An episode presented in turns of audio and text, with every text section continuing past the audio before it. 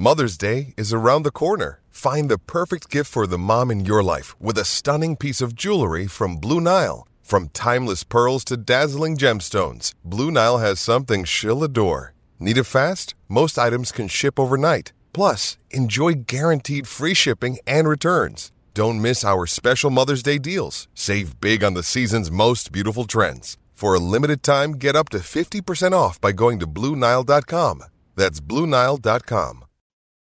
Time once again for Second Helping, the podcast of choice of fans and followers of the number one league in all of collegiate athletics, the Southeastern Conference. Travis Reier, longtime senior analyst for BamaOnline.com, part of the On3 network, checking in alongside my co host and great friend, Mr. Brent Beaird, college football analyst for more than three decades, probably four or more now. I don't want to date Brent this early on in the latest edition of Second Helping. We'll we'll expose more of that as we move throughout today's show. But Brent, always great to catch up here on the Belly Up Sports Network, the podcast network that we recently joined. We're certainly glad to be a part of Belly Up. How you doing, Brent?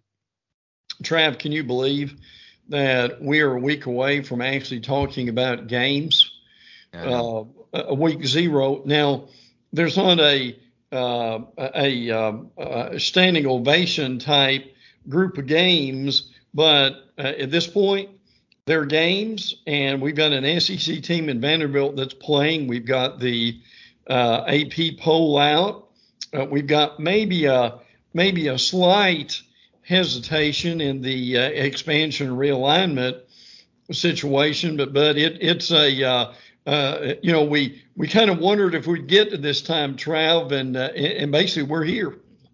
We're here amidst uncertainty in terms of the future of the sport. I mean, you got a pack four now. We're trying to figure out what that's going to look like moving forward. You're right. College football playoff is uh, still fluid, it seems like. Just college football, college athletics in general, man. Yeah. The ever changing landscape. But we're going to keep it central to the Southeastern Conference as we typically do right here on the program. We're also, in addition to everything Brent outlined there for you, we're going to give you the game of the year for each of the 14 SEC football programs in 2023. Never too early to do that. Let's go around the league, Brent. Let's start with the Alabama Crimson Tide. Alabama coming off its first scrimmage. I guess the best news for Alabama, and really, knock on wood, a lot of the teams we're going to talk about today in the SEC, from an injury perspective, no news has been good news. But from a position battle standpoint, a lot still going on in Tuscaloosa, starting with that quarterback position. Yeah, uh, and uh, I'm sure they've all they all have their moments. We've got an important scrimmage that's coming up on Saturday.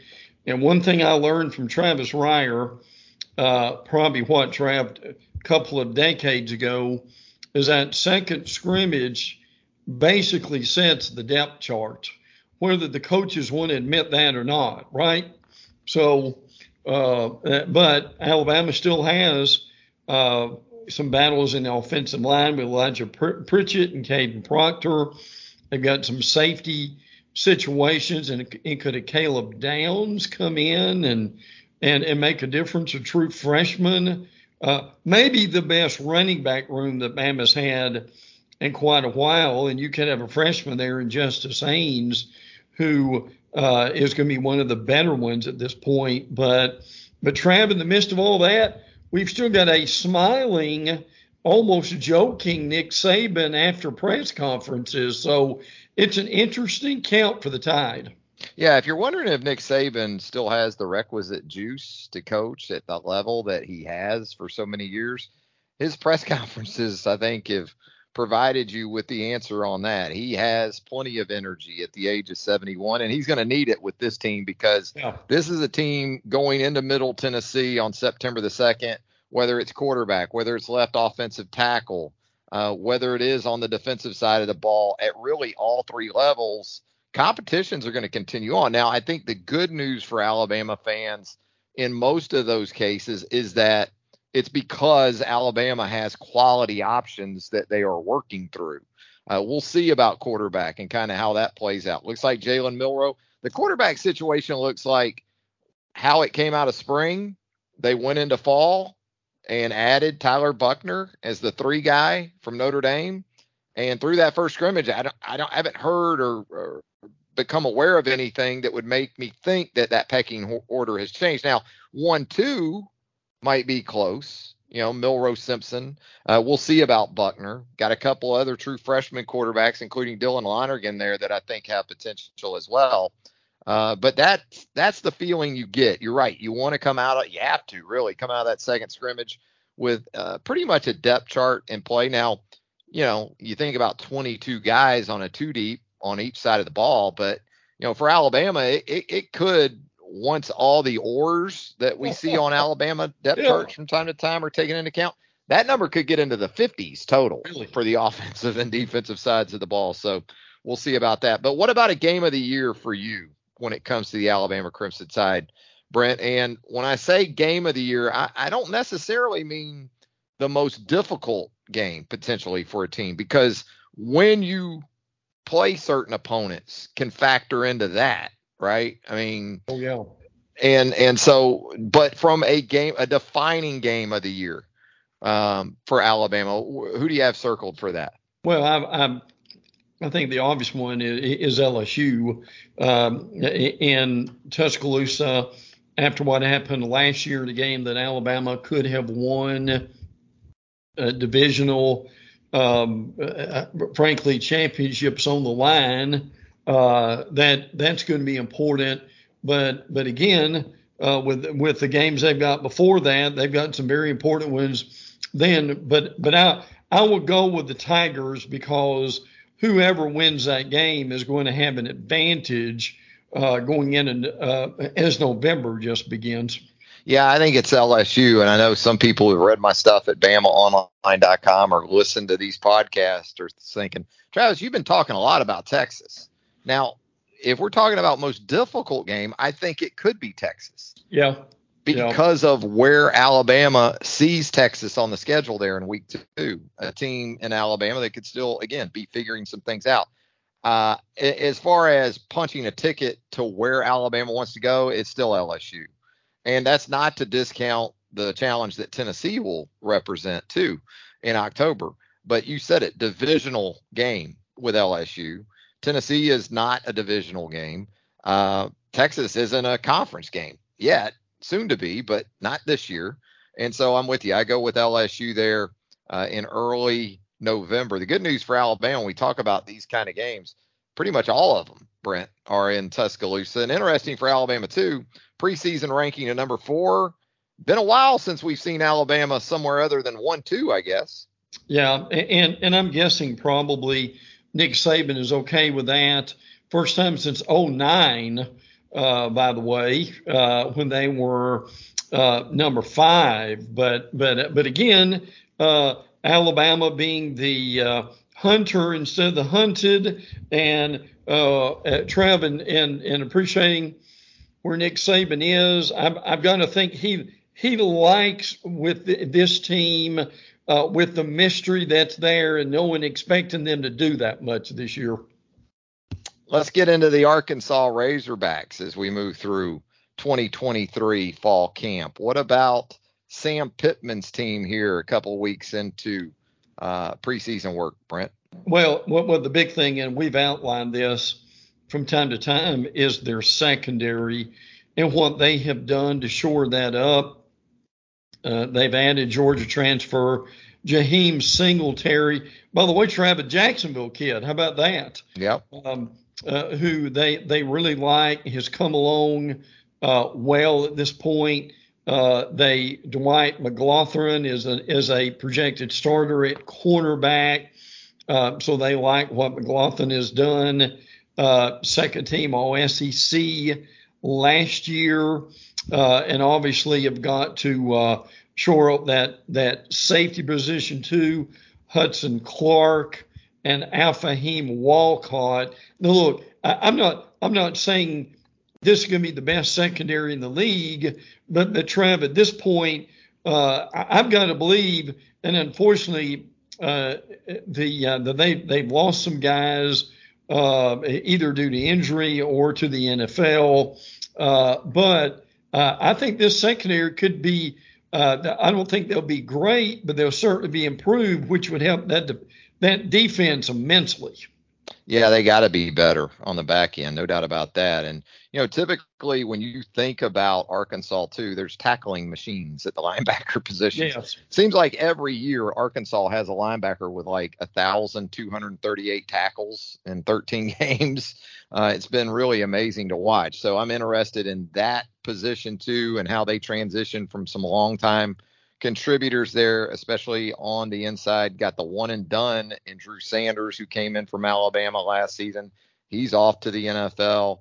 Uh, names synonymous with linebacker play, really in the past. Bumper Pool, um, some of those guys that you you think about as well. And uh, so when we talk about a game of the year possibility for the Arkansas Razorbacks, I look at this schedule and I see BYU in week three. Uh, that could be a defining game in terms of bowl eligibility ultimately. Uh, then the Razorbacks go to LSU a week later before coming back to get Texas A&M uh, on Saturday, September 30th. I mean, it's just there's not a lot of breaks uh, yeah. in the schedule, and so I'm going to still go with Missouri though, in the season ender there, regular season ender on Friday, November the 24th. That's a game that's going to be at Reynolds Razorback Stadium and you kind of get the sense bowl eligibility and maybe even yep. the big picture fate yes. of Sam Pittman could be be on the line when when Mizzou comes to town. Tra- Travis, I'm going with that A and M game mm-hmm. uh, in in uh, Arlington. That, as you know, that's a tremendously emotional game for them. It's the game after LSU. They don't need to start 0 and 2 in the conference and I think if they could win that game, and that's going to be a fascinating game in a lot of ways when you compare both those both those teams. Uh, and I'm guessing Bobby Petrino has already looked at that Arkansas secondary and probably likes what he's seen. But I, I think just if they could win that game and be one and one going into Ole Miss the the next week, I think that would probably do wonders for them. Uh, but, but, look, uh, as you said with this schedule, okay, you beat A and M. Geez, you, are on the road with Ole Miss and Alabama, uh, mm-hmm. and then uh, and then you got Florida three out of four. Uh, so they they need a big win in the middle of that schedule, don't they, Trav? Uh, you know, I talk about the Mizzou game. I think if you're being realistic about this Arkansas team, even with KJ Jefferson back at quarterback, uh, if you're even six and five going into that game, uh, you, you should be pretty happy. I, I, understand there's Arkansas fans out there that feel like no, this is a team that under Petrino and, and some other coaches, we've seen them challenge. Uh, going back to Houston Nutt in, in the SE, totally different landscape these days. Uh, it it it it literally flipped in 2007 with the arrival of Nick Saban at Alabama. How about the Auburn Tigers, Brent? Uh, as Hugh Freeze moves towards his initial campaign as the boss of those Tigers. Um, quarterback situation, another one. Is there anything happening on the plains that, that gives you a little bit of a sense of how that situation might be unfolding? I know when you see a team go to the transfer portal for a veteran like Hugh Freeze did, you, you sort of think this could be the guy. So what are we thinking there with with those candidates behind center at Auburn? Uh, I think uh, the the logic goes on Payton Thorne and, bringing him in, but uh, what you hear from Hugh Freeze is that Robbie Ashford and Holden Geriner have both played uh, pretty mistake-free ball, uh, and, and that he may I'm sure he's going to be, he's got the schedule to where they can rotate a little bit and play with this with UMass, Cal, and Samford, but um, uh, and they can lean on the running game a little bit too. He he likes these running backs. Brian Battie has come along. Damari Alston, Jarquez Hunter's back. We thought he would be, and Jeremiah Cobb. Uh, so I, I, still think Horn uh, Thorne probably gets it, but uh, Freeze does a good job with the quarterback, so it may be a little bit before we actually know that. But I know this is a broken record. But Trav, I'm still more concerned about their offensive line than anything else. Uh, that they they've got to get off to a good start with that offensive line playing better than he did last year. A lot of transfers there, and how that offensive line goes, I think is going to take uh, a lot of pressure off those running backs and quarterbacks. Could it not? Absolutely. And when you think about a game of the year for the Auburn Tigers, I'm tempted to go week two with that trip to Berkeley. Really? To take on the Cal Bears. That's going to be a late night. Uh, enjoy Pac-12 after dark while you can. Yeah. Um, because it's it's it might be leaving the building as we know. Uh, that's a 10:30 Eastern kickoff on ESPN. So get the coffee ready. Um, and what a big Saturday that's going to be uh, around the SEC uh, that you're going to have that Alabama Texas game uh, prime time taking you right into Cal Auburn uh, for that double dip there in the, in the nighttime hours. So, but where I'm going is right there in lateish October. I'm going to go Ole Miss. Ole Miss at Auburn, October the 21st, because I can envision a scenario, Brent, where Auburn is perhaps three and three yeah. after six games. Yeah right. maybe win the first three, and then you get A and M on the road, Georgia, yes. and LSU on the road. Oh, and then you get Ole Miss at home uh, there in late October. I'm I'm going with uh, the the visit from Lane Kiffin and the Rebels there. Well, well, I'm going with A and M because uh, of just what you said. Uh, Trav, if they don't beat A and M, they started 0 and 3 in the conference. Yeah. Uh, I think that's very obvious. And, and look, to your point, if they were to stub their toe in a, in a close game uh, at at Cal, you're talking about being in the midpoint of the season, Travis, uh, with what maybe two wins, yeah. and that it, it went, two and four. Yeah, that'd be a rough start uh, for uh, for Hugh Freeze and that coaching staff. Yeah, I'm probably giving Auburn too much credit in that matchup with Cal. I'm kind of giving Auburn that game, but I, I, don't I don't think it'll be easy. Oh no. Uh, regardless, no. but yeah, I'm I'm thinking I'm thinking Auburn gets it done uh, out in Berkeley in week two and and has that potential three and three start before Ole Miss ventures to Jordan Hare there on October the 21st. Let's talk about the Florida Gators. Uh, we kind of anticipated it, but it's official, I guess, at this point. Graham Mertz going to head into the season as the starting quarterback.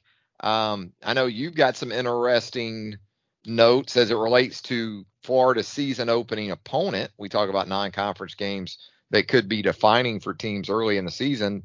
Uh, Utah certainly qualifies, I think, for Florida from that perspective. But man, it just feels like there's a, actually a growing sense of optimism about this yes. Florida team as we get closer to the season?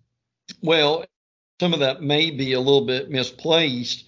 There, are two, the two opposing quarterbacks I want to mention real quick. Jaden Rashada, uh, who was with Florida for a cup of coffee, Gator fans remember that name in the recruiting wars, is out at Arizona State, and because of a bunch of injuries, there's a chance that Jaden end up being the starting quarterback I just wanted to throw that in there because Drew Pyne, the Notre Dame transfer, uh, is banged up with a hamstring injury. Trav, to me, the, the, the big thing here is uh, a lot of talk about Utah and Cam Rising not playing. So um, is he, uh, and they may be down to a third string quarterback because their second string quarterback uh, is hurt at this point. And, and I get all that. But, but look, I, and I'm hearing this like you are growing confidence of Cam Rising doesn't play. But Trav, look, I remember real well that Southern Cal game in the in the Pac-12 championship where Utah had their will uh, against uh, Southern Cal the entire night, yeah. ran all over them. And and Trav, my my question is more than the quarterback is I mean, Utah is physical like an SEC team. Can Florida deal with a physical Utah for four quarters? Is my main question right now.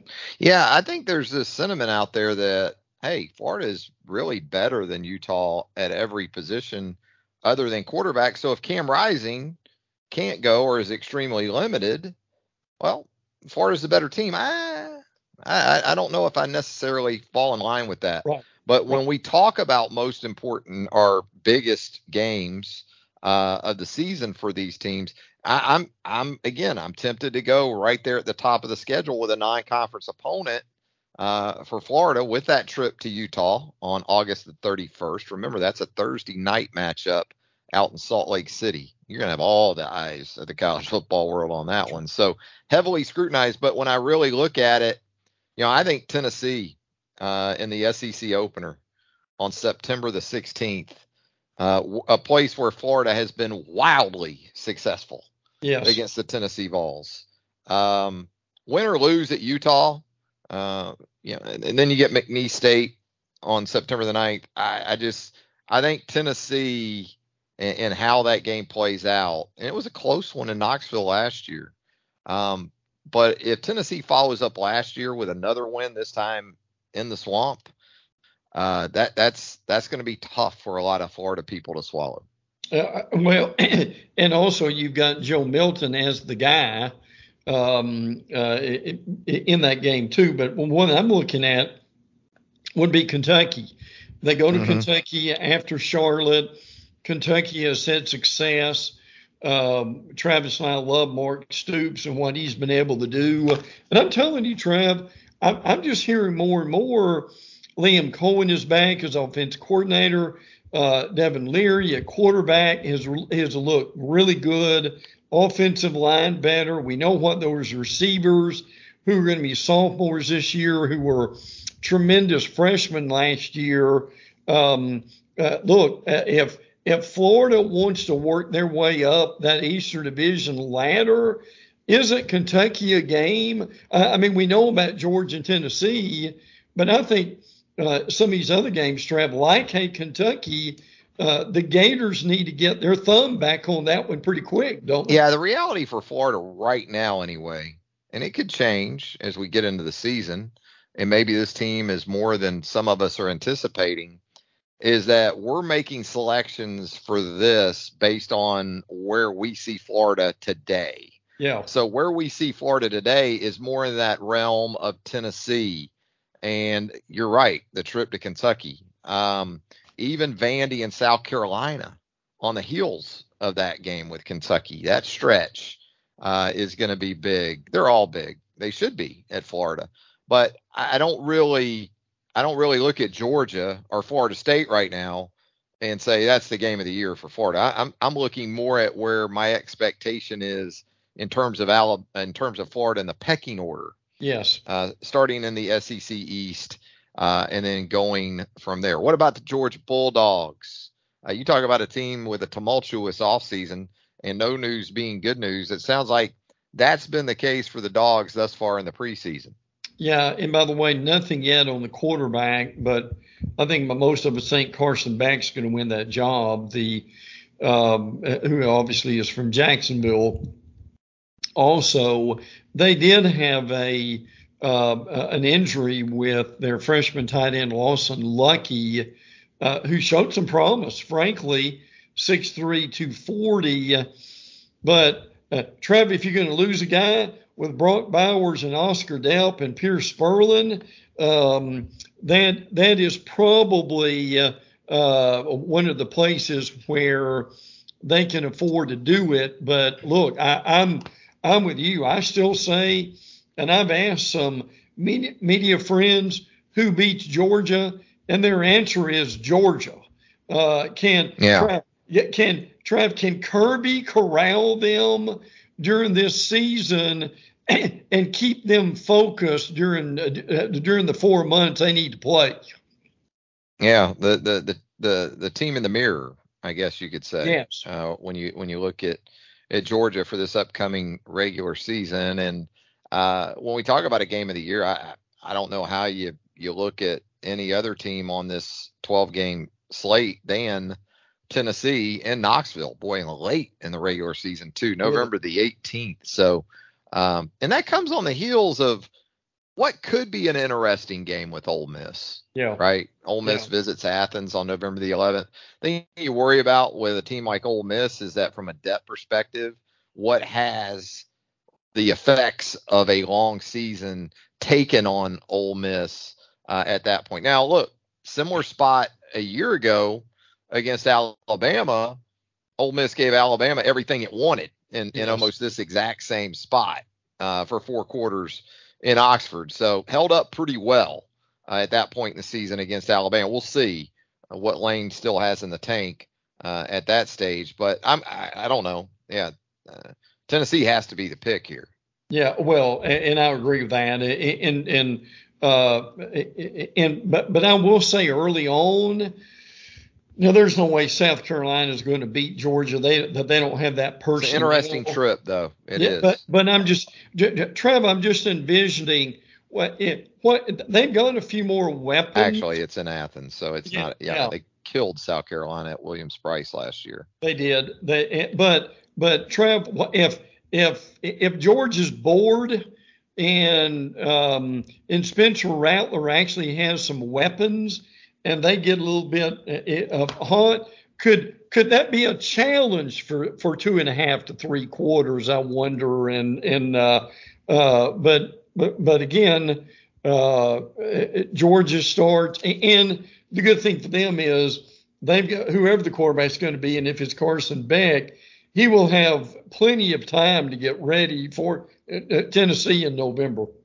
Yeah, it's interesting because you can look at that South Carolina game a couple ways. We, we saw enough from South Carolina late in the 2022 regular season with those wins over Tennessee and then on the road at Clemson to think, you know what, this team's going to have some self belief. Yeah. Uh, when it goes to Athens, the good news for Kirby on his keep them motivated tour that he, he's going to embark on is that he's going to be able to say that same thing to his team.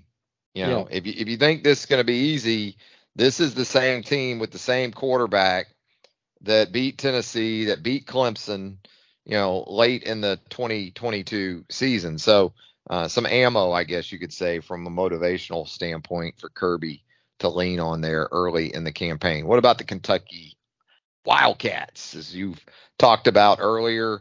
Uh, appear formidable with Devin Leary coming in at the quarterback position over from NC State.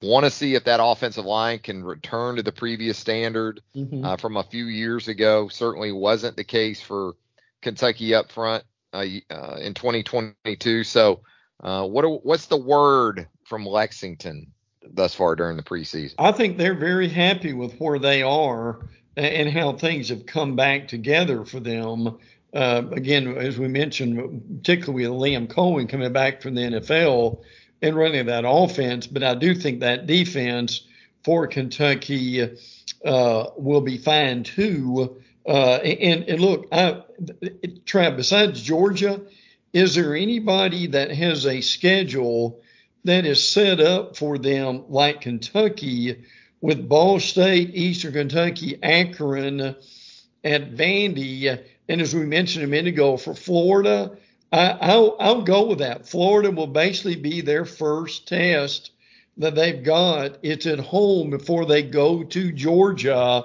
So uh, uh, look in that, and and it gets much tougher for Kentucky after that with Florida, Georgia, Missouri, and Tennessee. Uh, Trev, they need to be two and two uh, after that foursome uh, and I think they've got a, the team to where they could do that. You know, I'm going to go with. I'm going to go with the Louisville Cardinals. Yeah.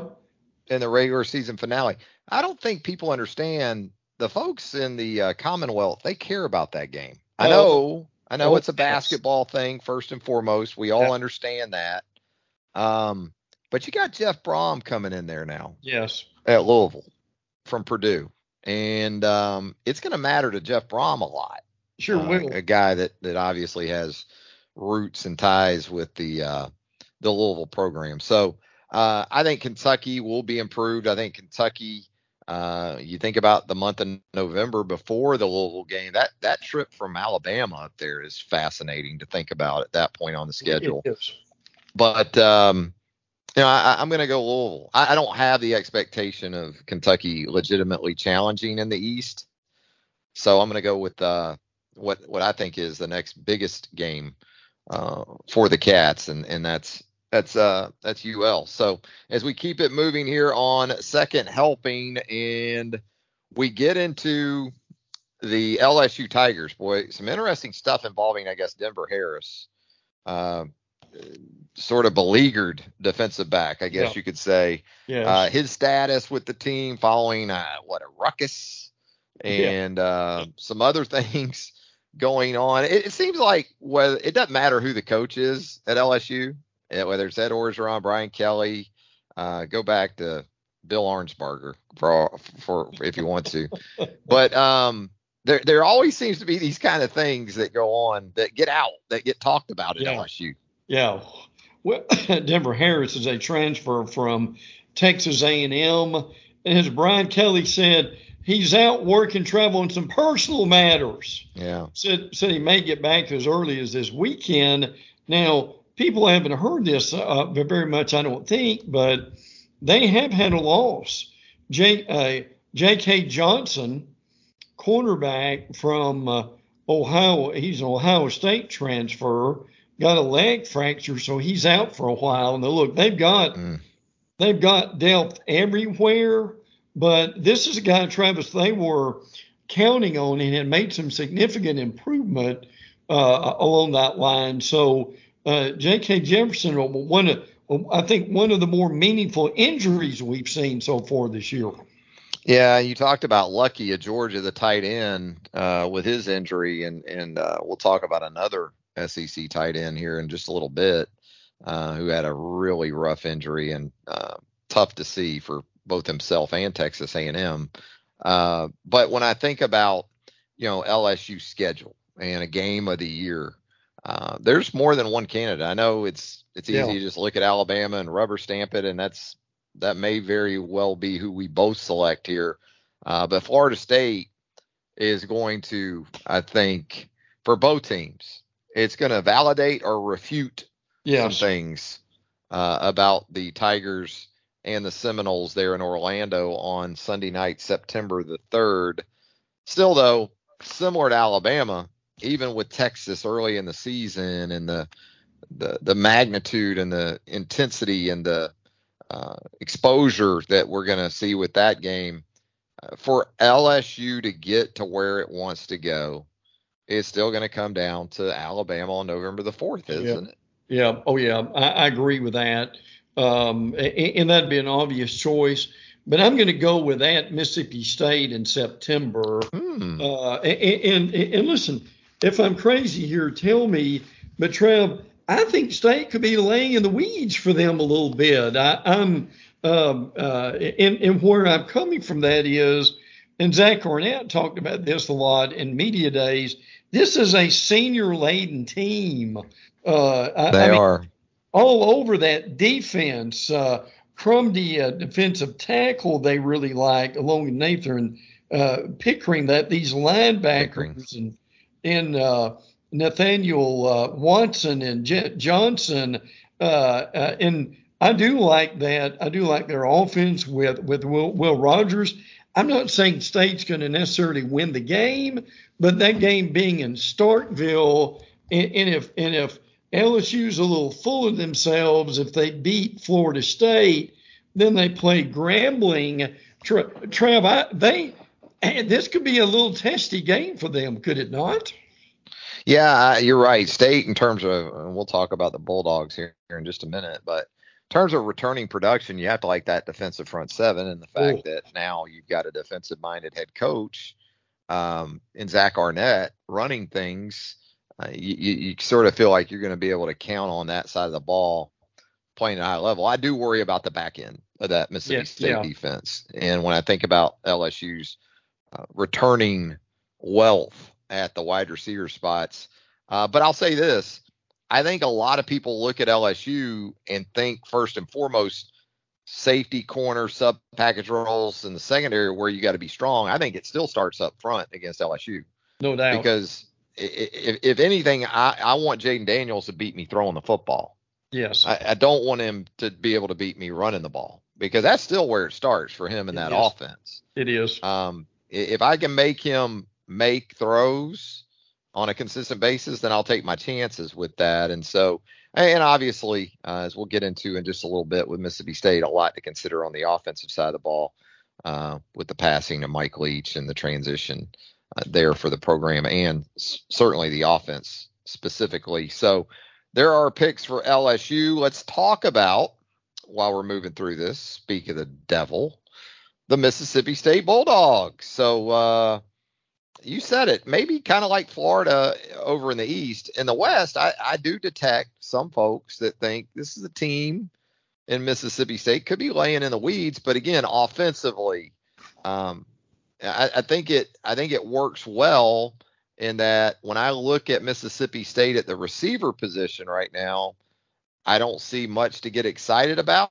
No. But this is no longer the air raid either that we're going to have in, in year one under Zach Arnett. Yeah, no, I, I, I would agree with that.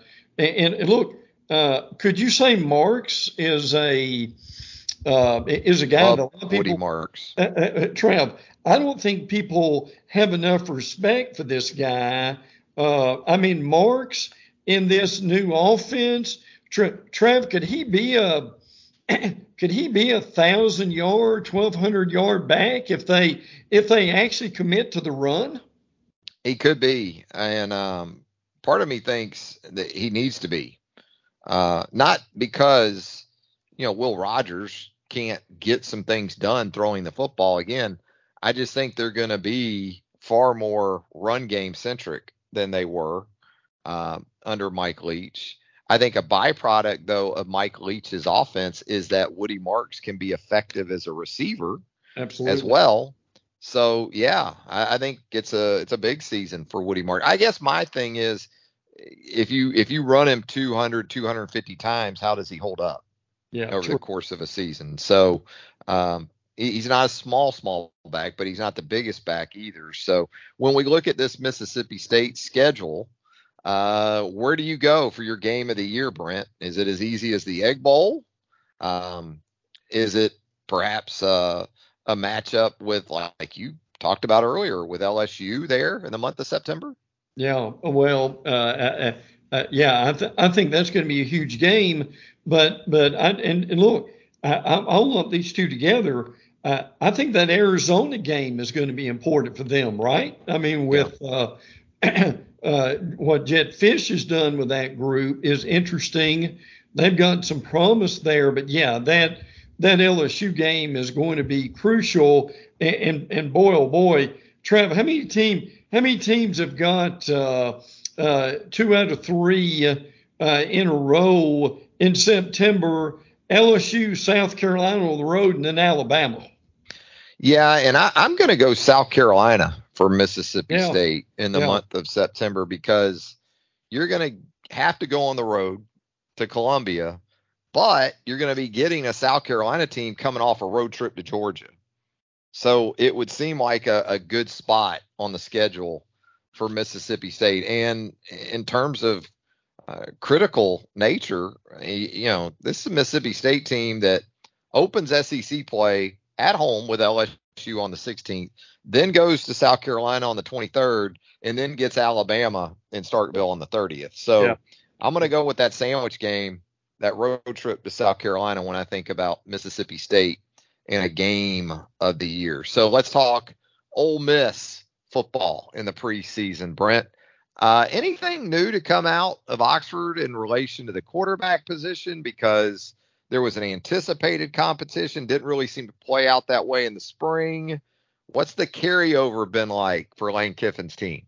Uh, that Jackson Dart is still the guy yeah. Uh, and he has improved, uh, and he deserves a lot of credit for that. But look, they, they've got a real intriguing problem here because they've got Spencer Sanders, uh, who comes over from Oklahoma State, that's played what, like 30 games uh, as a starter.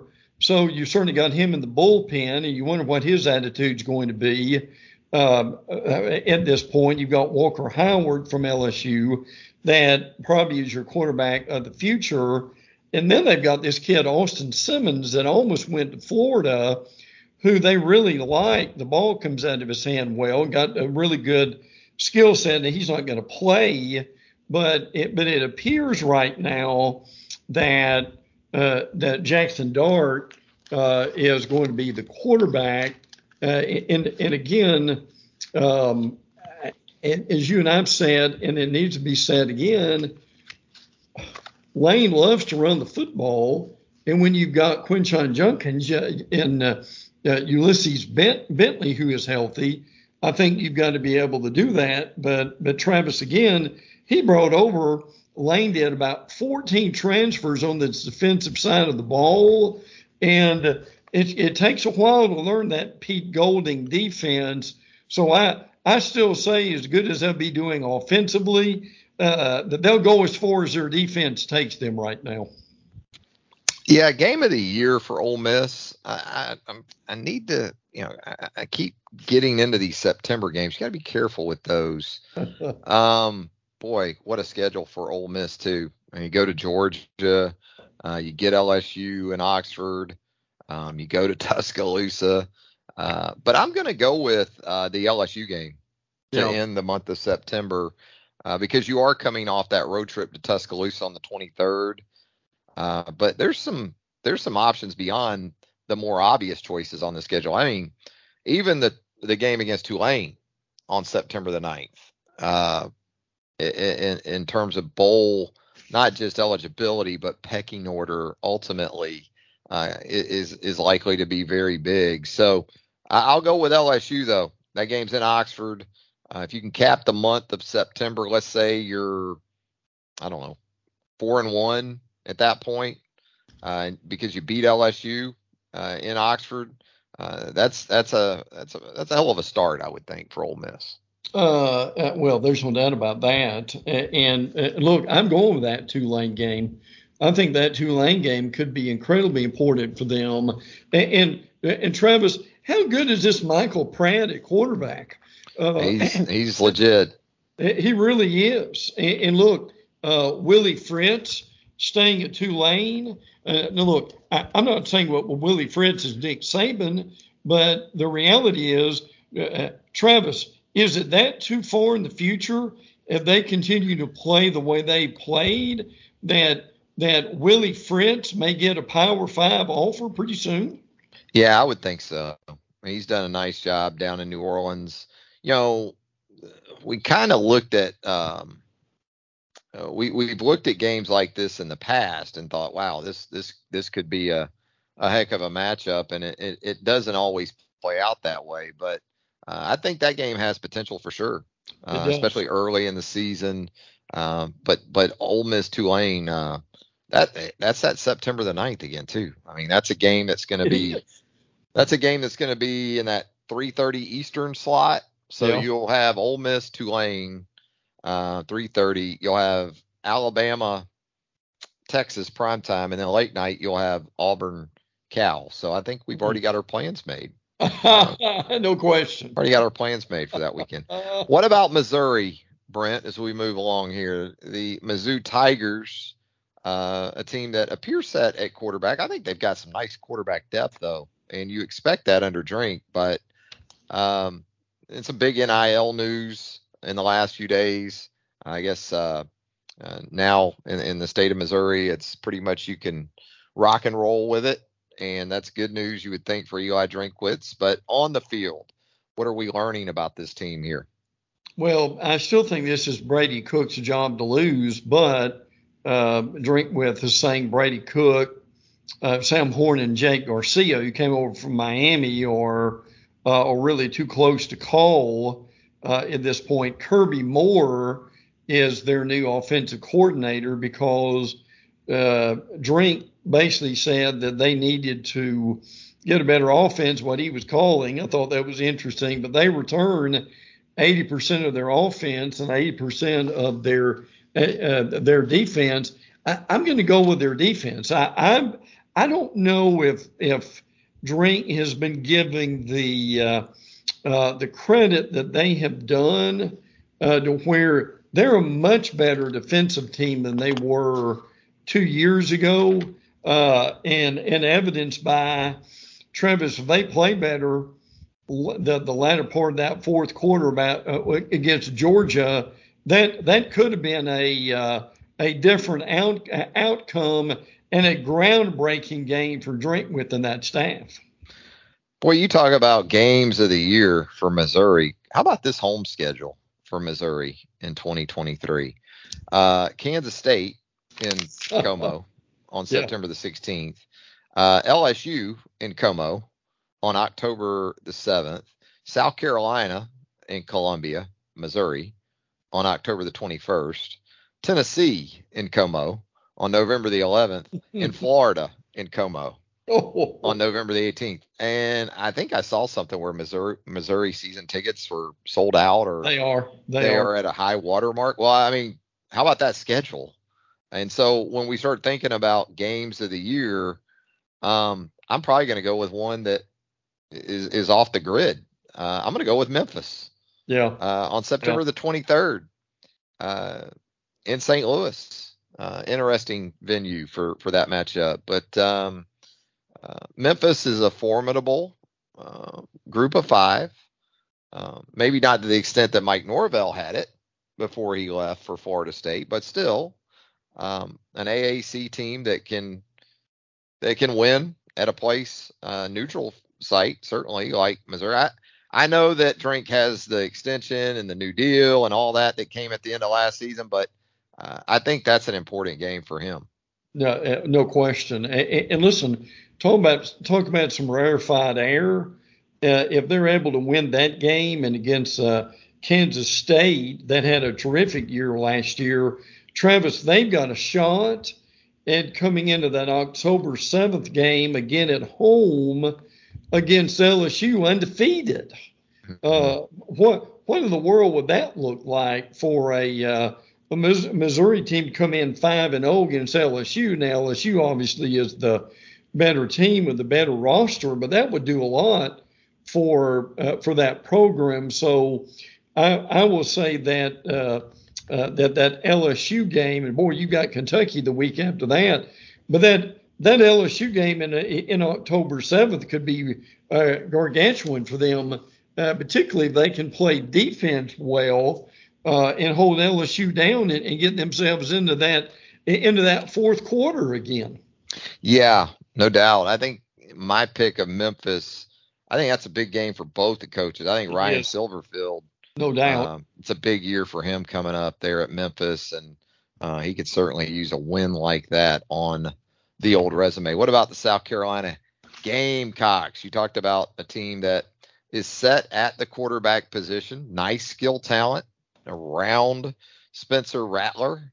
Um, defensively, eh, you know, some decent expectations over there. I guess the lines of scrimmage in general are where you're typically going to look at South Carolina in a league with the likes of Georgia and now Tennessee emerging once again. Um, how the schedule sets up, starting with that matchup with North Carolina in week one, and um, how it sort of progresses from there for Shane Beamer's team. Uh, what does this team need to to kind of figure out between now and and the trip to take on uh, Carolina? I still think they need some help uh, as far as stretching the field. Now, this Nyck Harbor that they've got, who's a five star freshman receiver, has really looked good so far. So that, and he could combine there with Antwane Wells uh, and Trey Knox if they can get healthy. But again, I mean, obviously, uh, the offensive line is going to be huge. Uh, they got, they still got some battles uh, that are going on with that. They've got a kid from Syracuse, Jatius Geer at defensive end that is uh, playing rather well. And they need to get Mo Kaba back, uh, who he tore an ACL uh, also. Uh, but look, if they can get better play defensively and, and give Rattler some weapons uh, and, and get the, the, running game going, uh, I mean, they could. I mean, Travis, could you see them with another what eight and four-ish type thing, and uh, and with this recruiting doing well right now, uh, with Shane Beamer kind of keeping that momentum going for them. I can. I think that uh, the month of September is a brute right out the gate. I mean, you get Drake Maye and North Carolina uh, in that opener, uh, catch a little bit of a breather with Furman, you would think, in week two, but then you go to Georgia, you host Mississippi State, and you finish the month in Knoxville. Yeah, that's that's formidable. And so with that, as far as a game of the year, I'm going Florida in Columbia on October the 14th because you'll come out of that month of September. You get the bye week the first Saturday, uh, first week of October, but then the Gators come in on the 14th. I, I think that's going to be a huge game for both teams. Uh, I'm, I'm, going with Mississippi State on September mm-hmm. because it's a sandwich game, basically. Uh, before you go to Georgia, and then after Mississippi State, you go to Tennessee. So, and this is kind of along with your thinking too, uh, Travis. With those, uh, let's just put this together: uh, at Georgia, Mississippi State, at Tennessee, and Florida.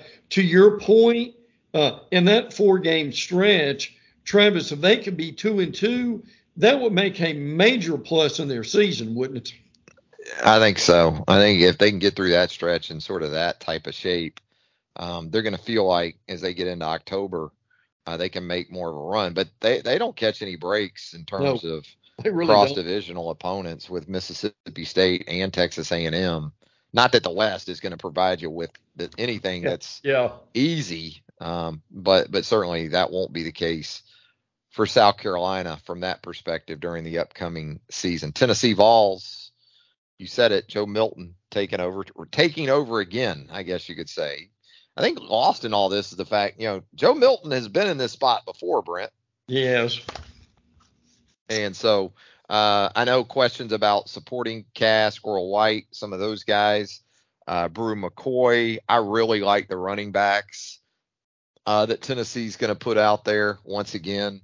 Um, offensive line, uh, big departure, obviously, at, at tackle and uh, kind of figuring out that. And then, as we've talked about many times before, just a general upgrade defensively that they need to undergo on this sort of annual basis uh, under Josh Heupel.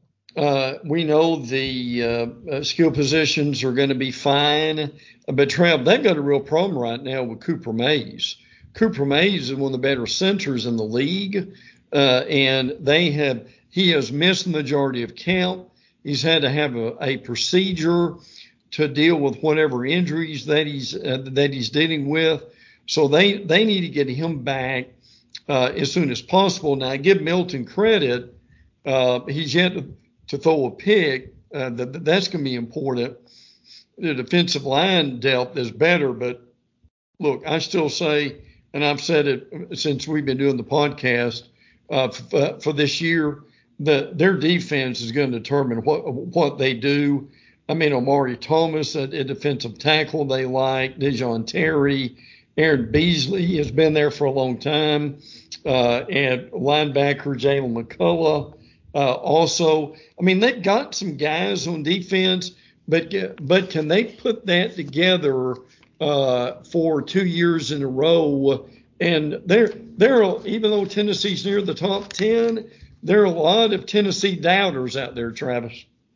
Yeah, and it has, I think, still to do more with the defense, obviously, than anything else. I, am a big Aaron Beasley fan. I like to watch that guy, especially when he's in pass rush mode. He is one of the better blitzing linebackers right. that you'll see around the Southeastern Conference. As far as a game of the year, I'm pretty torn here as you go through the back half of the upcoming season because Alabama on October the 21st.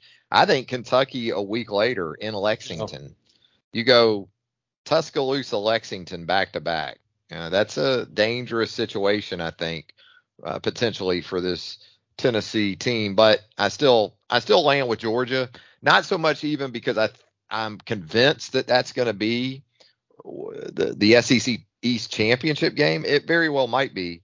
I think it's for Josh Heupel similar to what Alabama was a year ago in a similar spot. Alabama in Knoxville. You got a chance to really uh, chip away at the the long time narrative of that series.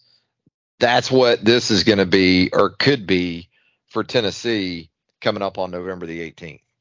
Travis, I'm going to throw a real wild card in here uh, and go with UTSA. Uh, th- this team. is a uh, they play them in between Florida and South Carolina, and this UTSA bunch. Uh, that now look, I, I I know this is a different league and the whole nine yards, but boy, this is a dangerous team. I mean, they've won Conference USA. Uh, this Frank Harris at quarterback, Jeff Traylor as head coach. Uh, if, and I'm not a betting guy, but Travis, that could be. And, and Tennessee obviously has SEC athletes and SEC line of scrimmage. But man, if if uh, my my concern for Tennessee in this thing, Travis, they get in a track meet uh, and and allow UTSA to hang around for, for three and a half quarters, this could be a very entertaining football game. No doubt, absolutely could be. Hey, let's talk Texas A&M. Really tough news coming out of College Station as the standout tight end Donovan Green knee injury. Brent looks like he's out for the season. I know Texas A&M, similar to Georgia that we talked about earlier, with a an injury at tight end. Two teams that like to feature tight ends. Um, so the good news there is that I'm not sure Texas A&M has a more complete yeah. tight end than Donovan Green, but just in terms of numbers, uh, they have some other guys that should be able to step in and get the job done. Yeah, yeah, I would agree with that. I, I, I mean, uh, in in Max, Max Wright, Fernando Garza, and Jake Johnson, or all guys who could do something with that in replacing him. But but again, I just like Bobby Petrino, what he is capable of doing in, in mixing this up uh, at, this point. I, look, I, a lot of people still think this team is going to be, and I'm not, they're not going to win the West. Uh, but I think they could be a lot better than people realize. I mean, that Trav, this team, this bunch, that Ainias Smith, Moose Muhammad, uh, that interior, that offensive line is going to be very good. Uh, I think defensively they're better than people think they are. Uh, this team, if if Petrino uh, and Jimbo can relate well and they keep this relationship going that they've got, uh, this could be a dangerous team throughout the year. And I think we'll know a lot about that on October the 7th when Alabama yes. visits uh, College Station. That that's why I have Alabama as the game of the year for the Aggies because I'm anticipating this team working through the month of September in mm-hmm. 5 and 0 fashion and that's saying that I like A&M to win on the road in week 2 um, at Miami another one of those September the 9th games so that that might be uh, you know undervaluing Miami a little bit but I, I like A&M in that spot uh, I think A&M takes care of Auburn at home on the 23rd. I think they are fine against Arkansas in Arlington on September the 30th, and then comes Alabama on October the 7th. And I'm going with that Arkansas game for A&M um, uh, just because of uh, uh, could they be looking ahead to, to, Alabama in that game? And, and Travis, the other reality here for them uh, is uh, just that SEC meat grinder that we talk about a lot. I mean, if they lose a starter or two against Auburn and then a starter or two against Arkansas in what could be a couple of physical games, not not that A&M can't win a physical game, they can, but you know you understand how that works with this thing. By the time they get to October 7th, if they're let's just say they're missing three, four starters because of Auburn and Arkansas, that can certainly bode well for the Tide in that game. Absolutely. And so as we wrap things up with the Vanderbilt Commodores, as you said earlier, you've got uh, a college football game in Nashville one week from Saturday uh, at what's left of uh, existing Vanderbilt Stadium, I guess. Really going through some massive changes there which I know Vanderbilt's caught some grief about this, that this is going on in season. But I think, what are we talking about? A $300 million project? Yes. I mean, yes. it's essentially going to be a new stadium, a new facility. So I'm guessing if you're Clark Lea, you can kind of withstand some of this stuff that you're having to live with eh, because you know the end result is going to be something not only much needed, but something that uh, you know really puts a stamp on Vanderbilt at least making an effort to compete on the football field. Yeah, my understanding is that that stadium is going to be like limited about 24,000 seats uh, in this year. But yeah, that that's worth going through that to, to get the end result. Gosh, there's I remember when I lived in Fort Worth, Texas, Trav, there are high school teams uh, in that Dallas area that that have a bigger stadium than that. But that's understandable. And, and look, at five and seven, uh, frankly, I, I, give Clark Lea a lot of credit for what he's done with this bunch. I mean, I like AJ Swann. Uh, I think you do too, and Will Sheppard. Uh, so they've got some weapons. Obviously, again, the big story is can they hold up? I think their secondary, and as a senior laden secondary, B.J. Anderson and and De'Rickey Wright and Jaylen Mahoney and some of those guys uh, so uh, I'm I'm not saying they'll be five and seven, but as, as you and I've talked, and you raised this point before, boy, that that that month of September is gargantuan for Vandy, isn't it, Trav? It is. It really is. I'll I'll give you an interesting game too when we talk about um, game of the year or just uh, some games. I, you know, the trip to UNLV yeah. to, to go to Vegas a week after hosting or going to Wake Forest. Um, very interesting schedule when you look at it. I'm going to go with Missouri as the game of the year because it's a home game for Vanderbilt. Not that that's really mattered much for Vanderbilt. Um, and, and certainly, as is the case right now with the uh, current situation uh, from a facility perspective, probably won't matter as much this time around either. But I, I think that game to cap the month of September uh, for a team hoping to take another step uh, and solidify bowl eligibility. You know, you, you should beat Hawaii a week from Saturday in Nashville.